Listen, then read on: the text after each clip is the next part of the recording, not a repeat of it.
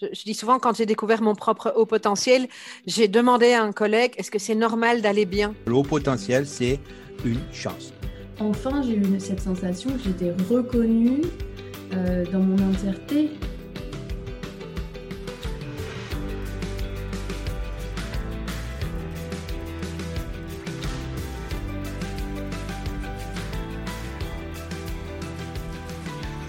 Bonjour, bonjour, chers esprits effervescents et bienvenue dans ce nouvel épisode du podcast Heureux et surdoué, le podcast pour découvrir des portraits positifs et inspirants de haut potentiel en paix avec leur mode de fonctionnement. Pour ce nouvel épisode, j'ai envie de commencer en vous posant une question. Quel lien faites-vous entre l'écriture et le coaching? La réponse tient en un seul mot de 10 lettres, très à la mode en ce moment, qui commence par un R. Vous l'avez? C'est le mot résilience. Cette capacité à surmonter un choc ou un événement traumatique, à retrouver un état d'équilibre et à vivre de manière satisfaisante. Boris Cyrulnik l'explique. Si nous ne pouvons pas changer le passé, d'un fait, en revanche, nous pouvons changer notre regard, notre relation, notre perception de ce passé. Et l'écriture est un support très intéressant dans cette démarche. Écrire son histoire pour lui donner un sens et donc mieux se l'approprier. Pourquoi est-ce que je vous parle de ça? Parce que c'est le travail que réalise Jean-François Grard, l'invité de cet épisode 11. Il est belge, romancier et coach en résilience. À un moment compliqué de sa vie, il se met en quête de réponses, animé par le besoin de mieux se comprendre et de mieux comprendre la situation dans laquelle il se trouve. Une mise en route qui va l'amener à découvrir son fonctionnement au potentiel, et il témoigne ici des changements, des nombreux changements qui en ont découlé, notamment celui de s'autoriser à écrire un roman. Et la première question que je lui pose est pourquoi avoir choisi l'écriture? Bonne écoute. Pourquoi écrire dans un premier temps? Parce que euh, j'ai toujours été plus à l'aise pour communiquer par écrit. Donc j'ai une certaine aisance pour, euh, pour aligner les mots sur des feuilles et pour pouvoir euh, justement aligner des phrases et pouvoir raconter des choses. Euh, lorsque j'ai lorsque j'ai découvert mon potentiel, donc c'était en 2016, je me suis beaucoup intéressé à tout ce qui était psychologie et euh, tout ce qui était euh, développement de l'humain, en fait. D'accord. Et euh, à ce moment-là, ben, j'ai commencé à, beaucoup m'intéresser, à lire un peu tout ce qui existait. Et il y a beaucoup de personnages comme ça qui sont nés dans ma tête. Ah, avec la lecture sur le Avec la... Oui, avec la lecture sur le fonctionnement au potentiel, sur tout ce qui était agoraphobie, sur ce qui était euh, empathie, sur ce qui était autisme, etc. Je me suis dit, ben, il y, a des personnages comme ça qui naissent. D'accord. Tu as imaginé une histoire autour de ces caractéristiques? J'ai imaginé chaque personnage. Donc, il y a, dans mon livre, il y a 12 personnages. Donc, j'ai raconté 12 histoires de ce qu'ils avaient pu vivre dans le passé, comment ils l'avaient ressenti en me glissant dans leur peau. D'accord. Voilà, donc euh, au bout d'un moment, j'ai eu ces douze personnages et je me suis dit, mais il faut que je fasse une histoire. Et donc, euh, à ce moment-là, ben, c'était, on était vraiment dans une certaine complexité dans le système parce que tous les personnages devaient interagir les uns avec les autres mm-hmm. à un moment donné ou avoir un lien. Et donc, l'histoire, c'est d'abord, euh, j'ai d'abord constitué tout ce qui était euh, relation entre les personnages et puis j'ai créé une trame. Et donc, la trame, c'est le livre que, que j'ai publié ici au mois de mai maintenant. D'accord.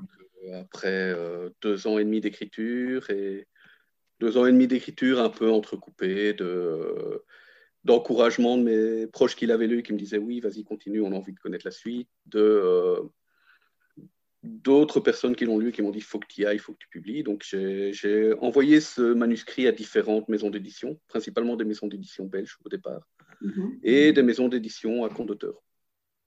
Et donc la première maison d'édition qui m'a répondu, c'est la maison d'édition Baudelaire, donc qui m'a répondu que euh, mon livre les intéressait, qu'ils voulaient le, pouvoir le publier pour les, foires du livre. Mm-hmm. Euh, j'y ai, euh, j'ai ressenti un, un immense sentiment de fierté, j'avoue. j'avais l'impression d'être arrivé au bout d'une grande, grande, grande aventure. C'était très, euh, très valorisant. Mhm. Et puis, c'était le stress que, euh, ben oui, j'allais publier un livre. Est-ce qu'il allait être lu? Est-ce qu'il allait intéresser d'autres personnes? D'accord. Il y en a qui. quand même, euh, J'en ai vendu 80, c'est déjà pas mal pour moi. Ouais. Et j'ai eu allez, une vingtaine de retours très positifs. Donc, c'est très, très agréable.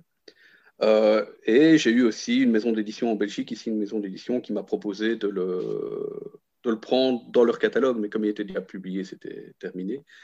Mais j'ai eu de la reconnaissance ça a été très valorisant pour moi. Et donc, euh, à partir du moment où j'avais euh, romancé, ce, moins, écrit ce roman, et euh, que j'étais coach à côté, j'ai voulu lancer une activité, du moins. J'ai rencontré une personne qui m'a dit, ce serait peut-être bien que euh, tu combines et le roman et tes, tes compétences de coach et toute ton activité de coach pour créer ta propre méthode. Donc ça, c'est ce que euh, j'essaye de développer au particulier, c'est-à-dire du romancer leur résilience, romancer leur, euh, tout ce qu'ils ont appris de leur accident de vie, de tout ce qui est trauma qu'ils ont, trauma qu'ils ont traversé, mais même les mini-accidents de vie, les, les mini-épreuves, on apprend toujours quelque chose de Mhm. ce genre de, de choses. Ça a été important pour eux? Ce qui était important pour eux, ce qui leur permettait, euh, s'ils avaient d'autres objectifs à atteindre, de savoir sur quoi ils peuvent se reposer, D'accord. Quelles sont, le- quelles sont leurs forces finalement? Mais si je comprends bien, en fait, au départ, euh, tu n'avais pas l'intention d'écrire un roman quand tu as commencé à écrire. Quand j'ai commencé à écrire, non, j'avais juste l'in- l'intention d'écrire des personnages, et puis à un moment donné, j'ai j'ai soumis ces personnages à, à- à différentes personnes qui m'ont dit Ah, ils sont bien maintenant, qu'est-ce que tu veux en faire Hmm. Et donc là, j'ai réfléchi, je me suis dit Je vais écrire une histoire, et ça s'est développé sous forme de roman en fait. D'accord. De pouvoir les faire interagir les uns avec les autres pour, euh, pour créer toute une trame. Mais ce qui m'intéresse dans le roman n'était pas la trame, c'était le ressenti des différents personnages et comment ils, ils vivaient l'histoire en fait. D'accord, ok. Donc d'où le lien aussi avec le coaching et le ressenti. Tout le lien avec le coaching et le ressenti, oui. Ok. C'est de, de pouvoir, à un moment donné, ce que j'aime, c'est vraiment l'humain. J'aime écouter toutes les histoires qu'il qu'il raconte et pouvoir, à certains moments, me mettre à, essayer de me mettre à leur place et de, euh, de voir ce qu'ils peuvent ressentir. Donc, euh, c'est ce qui est, ce qui est là derrière. C'est, pas la no... Tu as une notion d'observateur à certains moments. Il y a l'observateur où il y a se mettre dans la peau de l'autre. Et moi, ce que j'aime, c'est me mettre dans la peau de l'autre. Mhm. L'empathie. Voilà. Oui. Et euh, quel est le sujet de ton roman? Je crois qu'il y a un sujet quand même euh, central.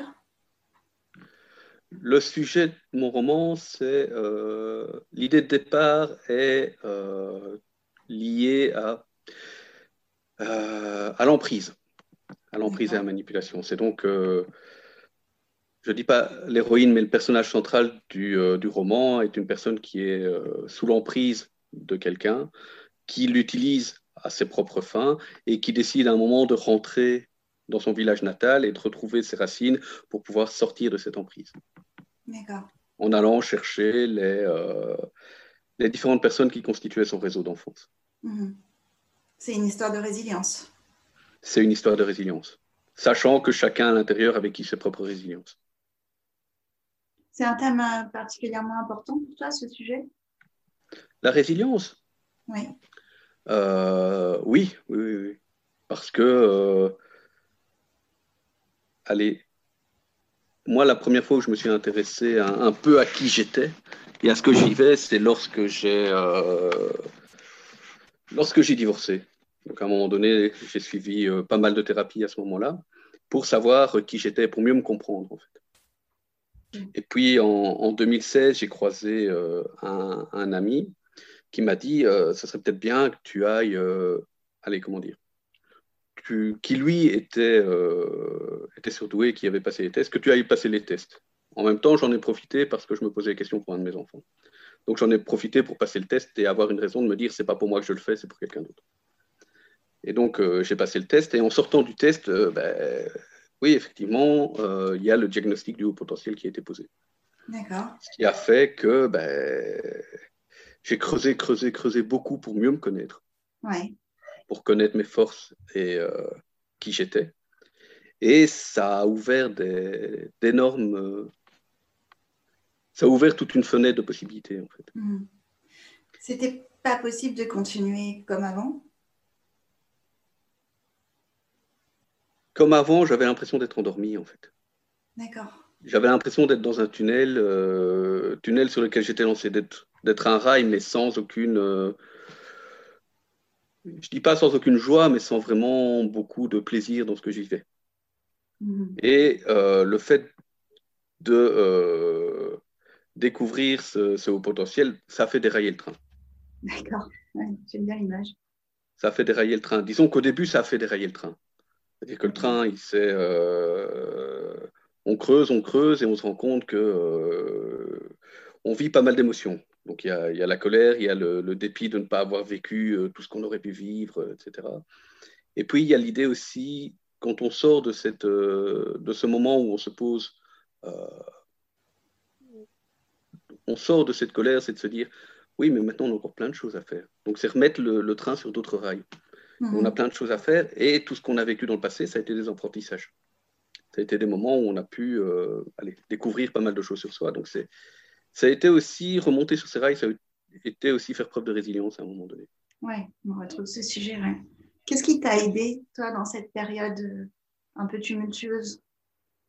Qu'est-ce qui m'a aidé dans cette période tumultueuse? Euh, D'être bien entouré. Oui. Donc d'avoir ma compagne qui, qui m'a énormément soutenu, d'avoir une amie qui vivait plus ou moins la même chose et donc euh, avec qui on pouvait discuter euh, des, différents sujets. Euh, d'avoir aussi décidé de... Au début, je voulais reprendre des études de psychologie pour mieux comprendre tout ce qui était au potentiel pour pouvoir après aider d'autres personnes dans le même cas. Et mhm. puis j'ai découvert ce qui était coaching. Ouais. Et euh, ce que j'ai aimé dans le coaching, c'était l'idée qu'on n'allait pas creuser tout ce qui était euh, le pourquoi du comment on était arrivé si bas, mais d'aller chercher ce qu'on avait appris de ce genre de, choses pour aller de l'avant, en fait. De ce genre de trauma pour mmh. vraiment s'en sortir et sur quoi on peut s'appuyer, quels sont nos apprentissages, quels sont les, éventuellement les blocages qu'on a. Les blocages qu'on a et les manières dont on peut les, les dépasser, les contourner ou éventuellement, si certains blocages sont, les travailler pour les supprimer. Ok. Et donc, qu'est-ce que tu as entamé comme démarche? Donc, euh, en 2017, ben, j'ai décidé de commencer une formation en coaching. D'accord, donc c'était quand même assez rapide. Ouais. Si tu as découvert ton, ton fonctionnement potentiel en 2016, Fonctionnement au potentiel en 2016. Donc en 2016, moi j'ai fait beaucoup de lectures, donc beaucoup de sites. Euh, euh, bah, je pense que le premier livre que j'ai lu, c'était Trop intelligent pour être heureux de Jeanne Fachin. Ouais. Qui est, je pense, une des, euh, une des portes d'entrée pour connaître le, le sujet. Mm, je pense aussi, beaucoup. Mm. Pour beaucoup. Puis après, j'ai découvert un, un, super site internet qui était allez, qui documentait le tout et qui donnait beaucoup de pistes, c'est les tribulations d'un zèbre. oui, c'est oui, un blog, ouais, effectivement. De Alexandra Reynaud. Mm-hmm. Et c'est vraiment, j'ai commencé à tout fouiller. Donc j'ai écouté les, les, conférences, euh, Fabrice Bach, Olivier Revol, euh, euh, les chroniques d'Ariel Haddad, des choses, beaucoup de choses dans ce, dans ce style-là. Et puis, ben, on est vite arrivé vers, vers 2017, début de 2017, où je me suis posé les questions justement de me relancer dans des études en psychologie. Et puis, les études de psychologie, c'était cinq ans. Alors, j'ai découvert ce qui était coaching. Je me suis dit, tiens, je vais d'abord tester ce que c'est avant de, de, me lancer dans, euh, dans l'expérience. Et euh, je me suis rendu compte que c'était quelque chose d'intéressant. Et j'ai fait une rencontre aussi pendant, pendant une formation d'analyse transactionnelle d'une formatrice qui m'a dit Oui, moi, je suis allé euh, dans telle académie. Donc, euh, je suis allé voir les portes ouvertes et je me suis inscrit très, très rapidement. Donc, il y a eu ben, pendant un an et plus d'un an et demi, j'ai fait tout ce qui est formation, les deux niveaux de formation. Et puis après, ben, euh, j'ai accompagné deux niveaux de formation en tant qu'assistant à la formation. D'accord, ok. Et accompagné dans quel, dans quel sens? En tant qu'assistant, donc c'est euh, aider dans les, dans les exercices, apporter notre expérience et pouvoir euh, gérer des groupes de pairs et pour avoir, pouvoir coordonner et servir de, de, base de référence en fait pour ces personnes-là. Et aujourd'hui, tu en es où par rapport à tout ça? Euh, Par rapport à tout ça, ben, je suis toujours assistant en formation, donc ça c'est voilà, et je suis en train d'essayer de développer mon activité pour le moment.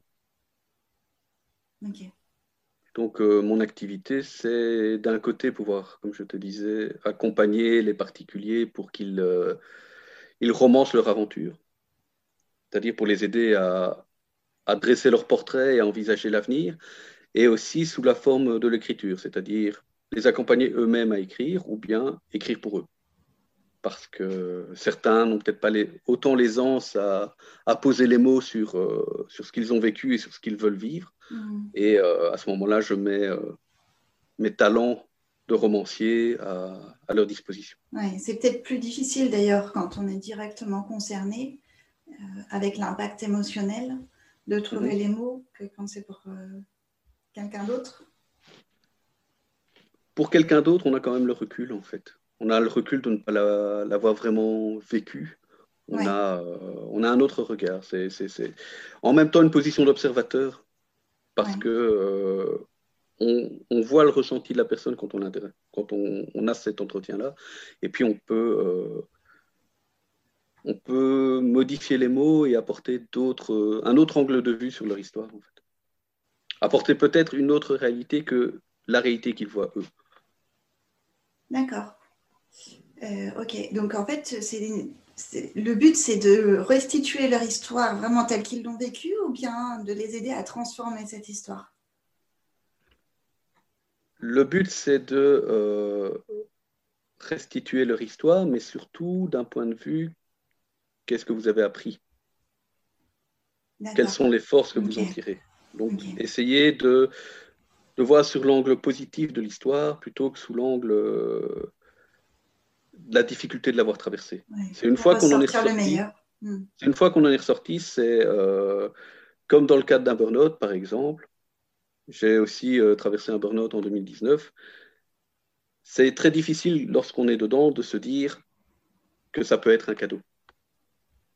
Or, lorsqu'on se retrouve six mois plus tard et qu'on se retourne, on se dit tiens, oui, effectivement, hmm. là, le corps nous a fait lâcher, euh, nous a fait lâcher quelque chose qui était trop lourd pour nous et qui qui maintenant, je n'en serais pas arrivé là si je n'avais pas vécu ça. Et pour moi, c'est un cadeau de me dire, oui, ça m'a permis de changer de vie et de trouver quelque chose qui, me convient. Oui, oui. Mais il y a des étapes. il y a des, étapes. des étapes. Mais certainement qu'on ne peut pas griller ces étapes, on ne peut pas avancer trop vite. Et effectivement, euh, il y a des choses qui sont possibles à certains moments et pas à d'autres. Et envisager le burn-out ou tout autre euh, euh, traumatisme comme une chance euh, quand on est en plein dedans, c'est certainement pas le, moment le plus, le plus juste. Même si peut-être qu'il y a quelque chose en nous qui nous dit quand même qu'on en sortira peut-être plus fort. Mais bon, c'est plus avec le recul quand même qu'on peut avoir cette analyse, effectivement. C'est pour ça que c'est intéressant à un moment donné, lorsqu'on en est sorti, de pouvoir raconter son histoire, raconter ce qu'on a vécu pour voir quels sont les, les différents cadeaux que ça nous a offerts. Oui, oui, oui. Et justement, ça me permet de rebondir sur une autre, une autre question. Euh, toi, dans ton activité, dans ton aventure de romancier, c'est une, euh, écriture qui s'est étalée sur deux ans et demi. Oui, et demi. Euh, un travail de persévérance, parce qu'il faut tenir hein, sur, sur la durée, il faut aller jusqu'au bout. Oui. Qu'est-ce que toi, tu, as appris en fait dans, cette euh, démarche? Qu'est-ce que ça t'a apporté que tu n'aurais peut-être pas soupçonné au départ? Euh, Soupçonné au départ La créativité. D'accord. Tu ne te voyais pas quelqu'un comme quelqu'un de créatif? Aussi créatif et capable de euh, de poser sur papier 200 pages d'histoire, non, je ne pense pas. De, euh, pouvoir faire des liens comme ça entre euh, différents portraits qui, sont, qui peuvent être très éloignés aussi l'un de l'autre, et la capacité à, à replonger dedans, parce qu'à certains moments, moi, le livre, je le mettais de côté parce que, euh, justement, euh, ça devenait trop lourd, ou je ne voyais pas la fin, ou j'avais juste envie de dire, bah, j'ai autre chose à faire que ça. et puis, c'était l'envie à certains moments de, de, me replonger dedans, d'écrire d'écrire cinq pages et puis de, le reposer euh, au fond d'une boîte pendant deux mois. c'était, mais euh, j'étais heureux d'aller jusqu'au bout des choses et de me dire, oui, voilà, j'ai quelque chose qui est là. J'ai réalisé quelque chose. C'est ouais, c'est intéressant. Que ce soit dans la matière, en fait, que ce soit réellement une création. Que ce soit une création et que c'est une manière de laisser une trace aussi. D'accord. C'est une manière de laisser, euh, voilà, j'ai fait quelque chose. J'ai créé quelque chose de mes mains. Ok. Une trace de, ton existence ou de ton expérience? Une trace de mon expérience. C'est juste, euh, voilà, j'ai. Oui, j'ai écrit un livre, quoi. Et c'est pas donné à tout le monde. Et de me dire que j'ai fait quelque chose qui n'était pas donné à tout le monde. Ouais. Oui, ouais, ça c'est sûr, c'est pas donné à tout le monde. Parce que euh, d'un côté, dans, dans la vie en général, j'ai souvent eu l'impression que ce que je faisais était facile et que tout le monde était capable de le faire. Et donc qu'il n'y avait pas de, pas de valeur là derrière. Oui. Hmm. Justement, qu'est-ce que tu faisais avant, avant tout ça? C'était quoi ton, ta vie avant? Donc, euh, je suis ingénieur de gestion, donc tout ce qui est commerce. Et pendant 20 ans, j'ai travaillé principalement à décrire les activités qui permettaient aux gens de, fournir un produit ou un service à leurs clients. dans un premier temps, c'était juste à un niveau activité, et puis après, on est rentré dans quelque chose de beaucoup plus matriciel, un système beaucoup plus complexe qui était de, faire les liens entre les, toutes les dimensions d'une organisation. Donc savoir, euh, en fonction du besoin du client, quelle est la stratégie qu'on va mettre en place, euh, les activités, les, qui va le faire et sur base de quelle application, et pouvoir faire les liens entre tout ça. Quoi. Mm-hmm. pouvoir, je, je, me suis spécialisé dans, allez, dans tout ce qui est système complexe. Et les liens qui existent entre oui, les liens qui existent entre toutes composantes d'un système complexe. Ok. Et ça te plaisait? Ça me plaisait, mais il me manquait quelque chose. Il me manquait le facteur humain là derrière. Il manquait la complexité humaine. Or, euh, par exemple, que ce soit dans une équipe ou que ce soit dans, dans une famille ou quoi que ce soit, c'est toujours un système où les, des humains interagissent les uns avec les autres. Mm-hmm. Et c'est ce facteur-là qui me manquait et que j'ai voulu aller chercher en faisant du coaching aussi. D'accord. Et euh, comment t'en es venu au burn-out? Qu'est-ce qui s'est passé? Qu'est-ce qui s'est passé? Je crois que c'était... Je n'avais pas assez d'impact direct sur, euh, sur les gens dans la vie, en fait. J'étais en, support du support d'une activité pour... Euh, aller qui venait en aide aux, gens et je ne me voyais pas d'impact là-dedans et donc euh, ben, j'ai commencé à, je pense, m'ennuyer. M'ennuyer et surtout trouver un, manque de sens. C'était une... Euh, je refaisais une boucle, continuellement une boucle sur la même chose tous les deux, trois ans et ça commençait à me à peser en fait. Donc mmh. le corps a dit non à un moment donné, c'est-à-dire que pour quelqu'un, qui a euh, mille idées à la seconde quand euh, le cerveau ne fonctionne plus, on se dit que c'est impossible en fait. C'est contre nature. C'est contre nature. C'était pas. Allez, je ne dirais pas qu'il y avait des symptômes physiques. Il y a eu des symptômes physiques, mais c'était principalement l'impression que le, cerveau ne fonctionnait plus en fait. Et quand il a l'habitude de fonctionner à du 110 à l'heure, le retrouver à du 5 à l'heure, c'est très compliqué. D'accord. Voilà. Mais tu t'es retrouvé à du 5 à l'heure à cause de la répétition? À cause de la répétition des choses. D'accord. À cause de la répétition et du manque de sens. Du manque de sens pour moi. Hein. Oui, oui, bien sûr. Ça me fait penser à la phrase qu'on entend souvent quand on dit l'ennui est mortel. Mhm. J'ai l'impression que c'est vraiment, euh, c'est juste. Ouais. L'ennui est mortel, pas pour tout le monde. hein. Oui, non, non, mais on parle pas de tout le monde là. On parle de, Non, non.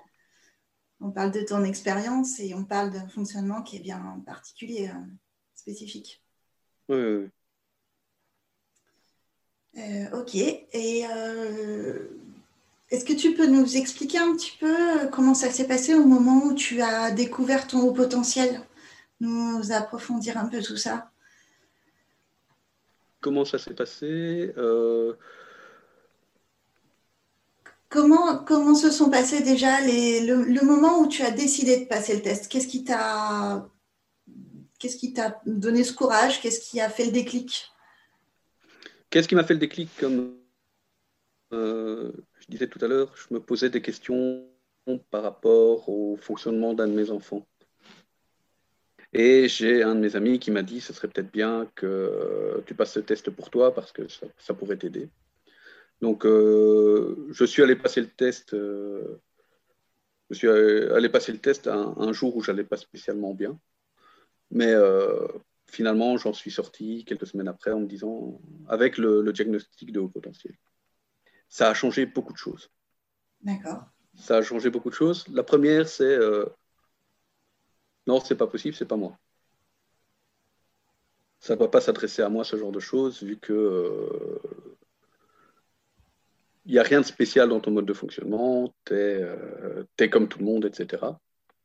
Et puis, avec les lectures, je me suis dit, tiens, c'est vrai que euh, au niveau de la communication, j'ai jamais été, euh, j'ai jamais eu beaucoup d'aisance avec tout le monde, communication orale. Mhm. Au niveau des, des intérêts que les autres portaient sur différents sujets, c'était, euh, j'étais souvent en décalage. D'accord. J'étais souvent en décalage, donc il y avait un, ce sentiment-là qu'il y avait, euh, que je n'étais pas complet. Et ça, la découverte du haut potentiel m'a permis de, après avoir tout fait exploser, m'a permis de recréer l'image plus proche de qui je suis en fait, D'accord. de qui je pensais, de qui je sentais être à l'intérieur depuis si longtemps. Et tu dis après avoir fait tout exploser, c'est-à-dire? C'est-à-dire que euh, les premières lectures ont fait oui, euh, tu as toujours, euh, moins, je me suis dit, c'est tu as toujours porté un costume, tu as toujours voulu t'adapter à tout, tu n'as jamais été toi-même, tu es, voilà, et donc j'étais fort en colère, je pense. J'étais fort en colère par rapport à, à, à ce que j'avais fait, à ce que j'avais fait, à comment je m'étais comporté pour euh, m'adapter aux, aux autres. Moi, c'était un sentiment que je m'étais adapté aux autres. J'avais toujours tout fait pour adapter aux autres. Et j'ai voulu rejeter, je pense, ce personnage-là pour repartir à zéro et euh, devoir tout reconstruire de, de zéro à partir de, de 40 ans en oubliant tout ce que j'avais créé avant. Mhm. Et Et puis, euh, rejeté en fait euh, il y a eu le rejet de l'ancien personnage. ouais. tout le passé. Ouais. Il y a eu le rejet de tout, l'anci- tout, tout le passé, de tout ce que j'avais appris, de qui j'étais quand même. Et puis, euh, ben, après, lorsque j'ai fait ma, ma formation en coaching, ça m'a permis de d'essayer de réaligner les deux, les deux parties de moi-même et de pouvoir accepter cette partie de qui j'avais été et le nouveau pour créer, euh, pour créer qui je suis maintenant. D'accord. Ok. Donc il y a un rééquilibrage qui s'est réalisé. C'est mieux comme ça, oui. Il y a un rééquilibrage et surtout un alignement, je pense.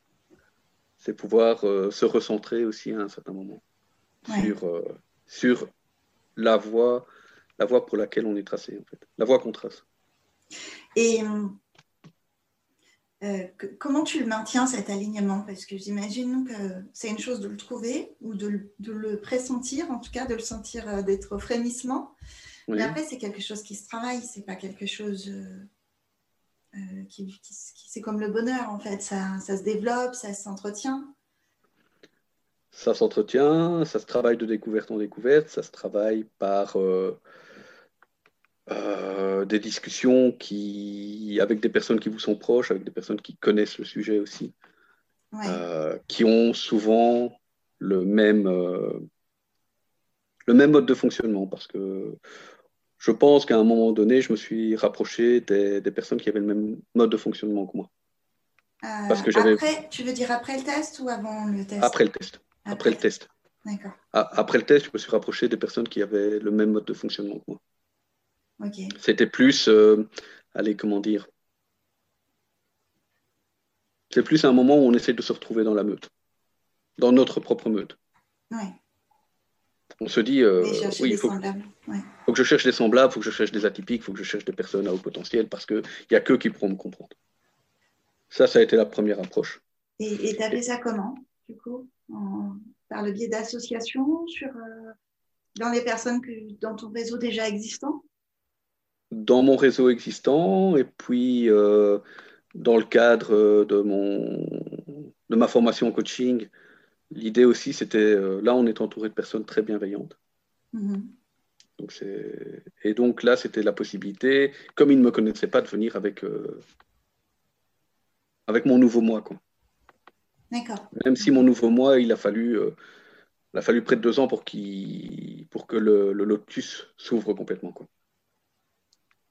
Même si je pensais arriver vraiment de manière très, très, très, très ouverte et sans, sans, aucun, sans aucune barrière, là, il a fallu deux ans pour que le lotus souffre de lui-même.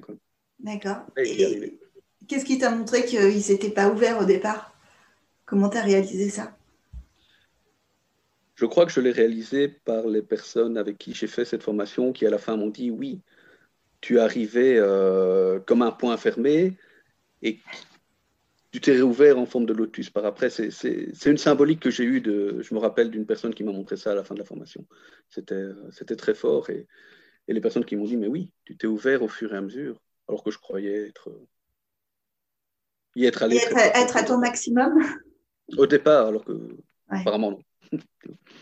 non, mais on, voit la force des habitudes aussi. Hein, euh. Et puis finalement, je pense que les personnes qui fonctionnent comme toi, tu, tu ouvres les yeux à partir du moment où tu, tu découvres euh, le haut potentiel. C'est comme euh, moi, je suis papa de jumeaux. Tu es Et je suis papa de jumeaux. Ah, papa de jumeaux, d'accord. Ah, des jumeaux, ok. J'ai des jumeaux et à partir du moment où, allez, où les jumeaux sont nés, j'ai eu l'impression qu'il y avait des jumeaux partout.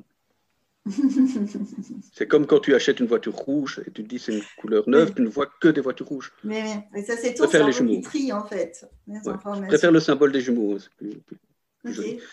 Et euh, c'est vrai qu'au fur et à mesure, tu, tu fais plus attention aux personnes qui fonctionnent éventuellement comme toi. Et ces personnes, euh, avec les discussions, on se rend compte que c'est plus fluide. Moi, moi, je me suis rendu compte que c'était plus fluide.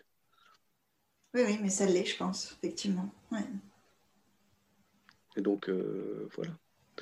Bien sûr, il y a d'autres finissent par dire, mais arrête de te péter la tête avec ça. Arrête de te poser des questions parce que franchement, et puis, euh, ben, euh, non, tu n'es plus celui que tu étais avant. Tu, ce n'est pas toi. Et ça, ça a, été des ça a été aussi des remarques où il faut passer au-dessus, en fait. Mm-hmm. Parce que quand on se découvre assez tard et qu'on se remet en, énormément en question, c'est clair que on évolue et qu'on change énormément. Et rapidement? Énormément, rapidement et radicalement. Ouais. Ben oui, donc c'est vrai que pour l'entourage, euh, enfin l'entourage, ça peut faire des vagues aussi. Pour l'entourage, ça peut faire des vagues. Pour euh, oui, parce que le mode de fonctionnement change. Quand on accepte son mode de fonctionnement, on, passe, euh, on peut on peut switcher. C'est comme si on allumait un autre interrupteur et c'est un autre éclairage. Et parfois c'est brutal pour certains qui ont. Ça peut être brutal en fait. Mhm. Donc, tu disais que dans ce qui t'aide dans ton, le développement ou le maintien de ton alignement, donc il y a le fait d'en parler, de bien t'entourer et de pouvoir parler avec des personnes qui fonctionnent comme toi et qui, en tout cas, au minimum, sont bienveillantes. Oui. Est-ce qu'il y a d'autres choses qui t'aident, qui contribuent à ça Pour pouvoir euh, trouver des activités qui nous font du bien. D'accord, oui trouver des activités qui font du bien. Et moi, ce que j'aime beaucoup, c'est pouvoir m'isoler aussi à certains moments. J'ai besoin de pouvoir rentrer dans ma bulle. D'accord. J'ai besoin de pouvoir, à certains moments, euh, me retrouver seul avec moi-même. Donc, euh, parfois, c'est tout simplement en allant faire une randonnée en vélo, je peux très bien me retrouver seul avec moi-même. C'est des moments où j'ai besoin des, des moments de solitude, j'ai besoin aussi de, de me replonger dans des livres. C'est, c'est ces moments qui permettent de, de me recentrer, en fait, et de recalibrer tout ça. Et c'est quelque chose que tu, tu ne t'autorisais pas auparavant? Euh, je n'autorisais pas toute ma curiosité avant. D'accord. Donc il y a aussi la curiosité. La curiosité, c'est, c'est une de mes caractéristiques. Je suis quelqu'un de très curieux, en fait. Je suis quelqu'un de très curieux parce que j'aime, euh, j'aime découvrir au jour le jour. Ouais. Donc, euh, c'est un peu pour ça aussi que je suis parti dans tout ce qui est humain. Ouais. Parce que toute personne étant, euh, pour moi, fondamentalement unique, il y a toujours quelque chose à découvrir chez elle et, et à apprendre des personnes qu'on rencontre. Ouais, c'est la nouveauté assurée, là, c'est sûr. C'est la nouveauté au, au jour le jour, c'est, au quotidien, et c'est des rencontres parfois qui sont très, très valorisantes parce que chacun, je pense, chacun a quelque chose à, à raconter. Mhm. Chacun a quelque chose de fort à raconter. Même si ça peut lui paraître euh, anodin pour d'autres, ça peut être euh, une découverte ou une clé des, des différents. Une clé pour des, des portes qui restent fermées. Mais oui, mais tout à fait. Mais euh, ça, c'est un grand classique et que moi-même, j'ai, j'ai traversé. C'est l'impression de, que tout le monde, en fait, fonctionne comme nous. Enfin, moi, je me souviens que même euh, la psychologue, il y a des, choses qu'elle a dû m'expliquer plusieurs fois tellement euh, je, j'avais jamais envisagé que euh, on puisse euh, euh, ne pas euh, réfléchir de la manière euh, dont, avec laquelle je pensais ou euh, ça, me paraissait juste euh, hyper basique, mais basique dans le sens où euh, j'étais convaincue que tout le monde fonctionnait comme ça en fait. Je pense que c'est. Allez, j'abonde dans ton sens. Moi, j'avais la conviction que tout le monde fonctionnait comme moi. Et que lorsque euh, je pensais quelque chose, tout le monde pensait plus ou moins la même chose. Mhm. Que euh, si quelque chose me paraissait simple, ça devait être simple pour tout le monde. Ouais. Et par rapport à la curiosité, euh, j'ai envie de te poser une question. C'est pas une question piège, hein, mais euh, je sais que c'est un truc, euh, c'est un- une caractéristique qui revient quand même très fréquemment. On, on s'intéresse à beaucoup de choses. Mhm. ça peut aussi devenir un piège. Est-ce que toi, tu arrives à, à garder un cap, du coup? Parce que pour pouvoir avancer, ou j'imagine que pour pouvoir écrire ton livre, même si tu as fait des pauses, euh, tu es quand même allé jusqu'au bout. Et pour garder ce cap, euh, il faut, euh, il faut euh, maintenir son niveau d'énergie dans une direction particulière. Si on s'éparpille dans tous les sens, on, on mène rien au bout, et ça, c'est le risque. Est-ce qu'il y a quelque chose, toi, qui t'aide dans cette démarche? C'est une grande difficulté pour moi. C'est pas un, c'est pas un piège, mais je suis quelqu'un qui s'éparpille énormément. D'accord. Ok. Ma compagne me dit euh, continuellement que je m'éparpille en fait. Ok. Pourquoi? Parce que dès qu'il y a euh, dès qu'il y a une ficelle sur laquelle on peut tirer et où on peut aller euh, chercher autre chose, ben, ah oui, ça peut être intéressant. Et là, on est parti, on est parti et on va chercher. euh, allez, on... c'est comme si on faisait les courses et on va chercher des, des bananes alors que tu es venu là pour du lait. Quoi. C'est, euh, Oui. en, en étant passé par tous les rayons, alors qu'au départ, on ne venait que pour une chose. Et après, euh, ça nous arrive même d'oublier le, le lait en ressortant. Quoi. Oui, bien sûr. Mhm. Donc c'est vraiment, à certains moments, pouvoir euh, revenir au point de départ et essayer de poser les choses sur, sur papier. quoi. Poser les idées, poser les choses sur papier et se dire, essayer de structurer. Mais c'est une de mes grosses difficultés, c'est d'être euh, structuré. Alors j'accepte le mode de fonctionnement et je pars dans tous les sens. Mais parfois, ça fait qu'on n'avance pas très vite. Pas aussi vite qu'on voudrait, en tout cas. ouais. On n'avance pas aussi vite qu'on voudrait, mais une fois qu'on doit, euh, il y a quelque chose à sortir, une fois qu'on a, qu'on doit faire des actions, tout est préparé derrière, donc on peut y aller. Oui, c'est cet avantage-là. C'est que peut-être aussi euh, derrière, tout ça nourrit en fait compte le, le cheminement. Tout ça nourrit le cheminement et permet aussi de, de ne pas, euh, de ne pas aller au bout des choses dans certains, certains domaines parce qu'on s'est rendu compte que ça, ça nous emmène d'office dans un mur. Donc, on met ça de côté et on passe à autre chose. Mhm. Parfois, à force d'aller trop loin. Est-ce qu'il y a quelque chose que tu voudrais ajouter, Jean-François euh, Un message particulier que tu voudrais faire passer Quelque chose qui te tient à cœur? Moi, ce qui me tient foncièrement à cœur, c'est, euh, je pense que chacun a sa particularité et a une histoire à raconter, en fait. Chacun a une histoire à raconter et chacun peut être euh, peut retirer une, fierté des obstacles par lesquels il est passé. Et que ces obstacles par lesquels on est, on est passé peuvent avoir une valeur pour d'autres, en fait. Je pense que c'est important de, de s'en rendre compte et de, de mettre en avant ses propres réussites. C'est ce que tu as fait tout à l'heure en me faisant parler de mon livre. Oui. oui, oui, tout à fait. C'est juste. Chaque histoire est unique et singulière et forcément euh, euh, peut, peut, apporter euh, quelque chose à d'autres personnes, en fait. Oui. Et puis en plus, de, chaque, de chaque difficulté, il y, a, il y a des apprentissages, il y a des choses, en fait, oui, c'est tout à fait de ça. façon positive il y a des choses à apprendre de chaque, euh, chaque échec, en fait. Chaque erreur, chaque, euh, chaque petite chose qui nous arrive, il y a toujours un apprentissage, je pense. Ok, eh ben, merci beaucoup Jean-François. Merci à toi. On mettra euh, dans le descriptif de l'épisode les liens pour les personnes qui pourraient être intéressées vers le roman ou vers tes contacts aussi. D'accord, super. Je te remercie. Je te remercie pour ta persévérance. oui, parce qu'il faut préciser que c'est notre troisième enregistrement. Merci Jean-François. À bientôt. Merci à toi. À bientôt. Et voilà, l'épisode se termine. Vous avez écouté le parcours extraordinaire de Jean-Michel Grard. Si vous avez aimé, partagez, likez, commentez. C'est aussi une façon de contribuer à une vision plus positive de la douance. Je vous donne rendez-vous dans deux semaines pour un nouvel épisode. À bientôt!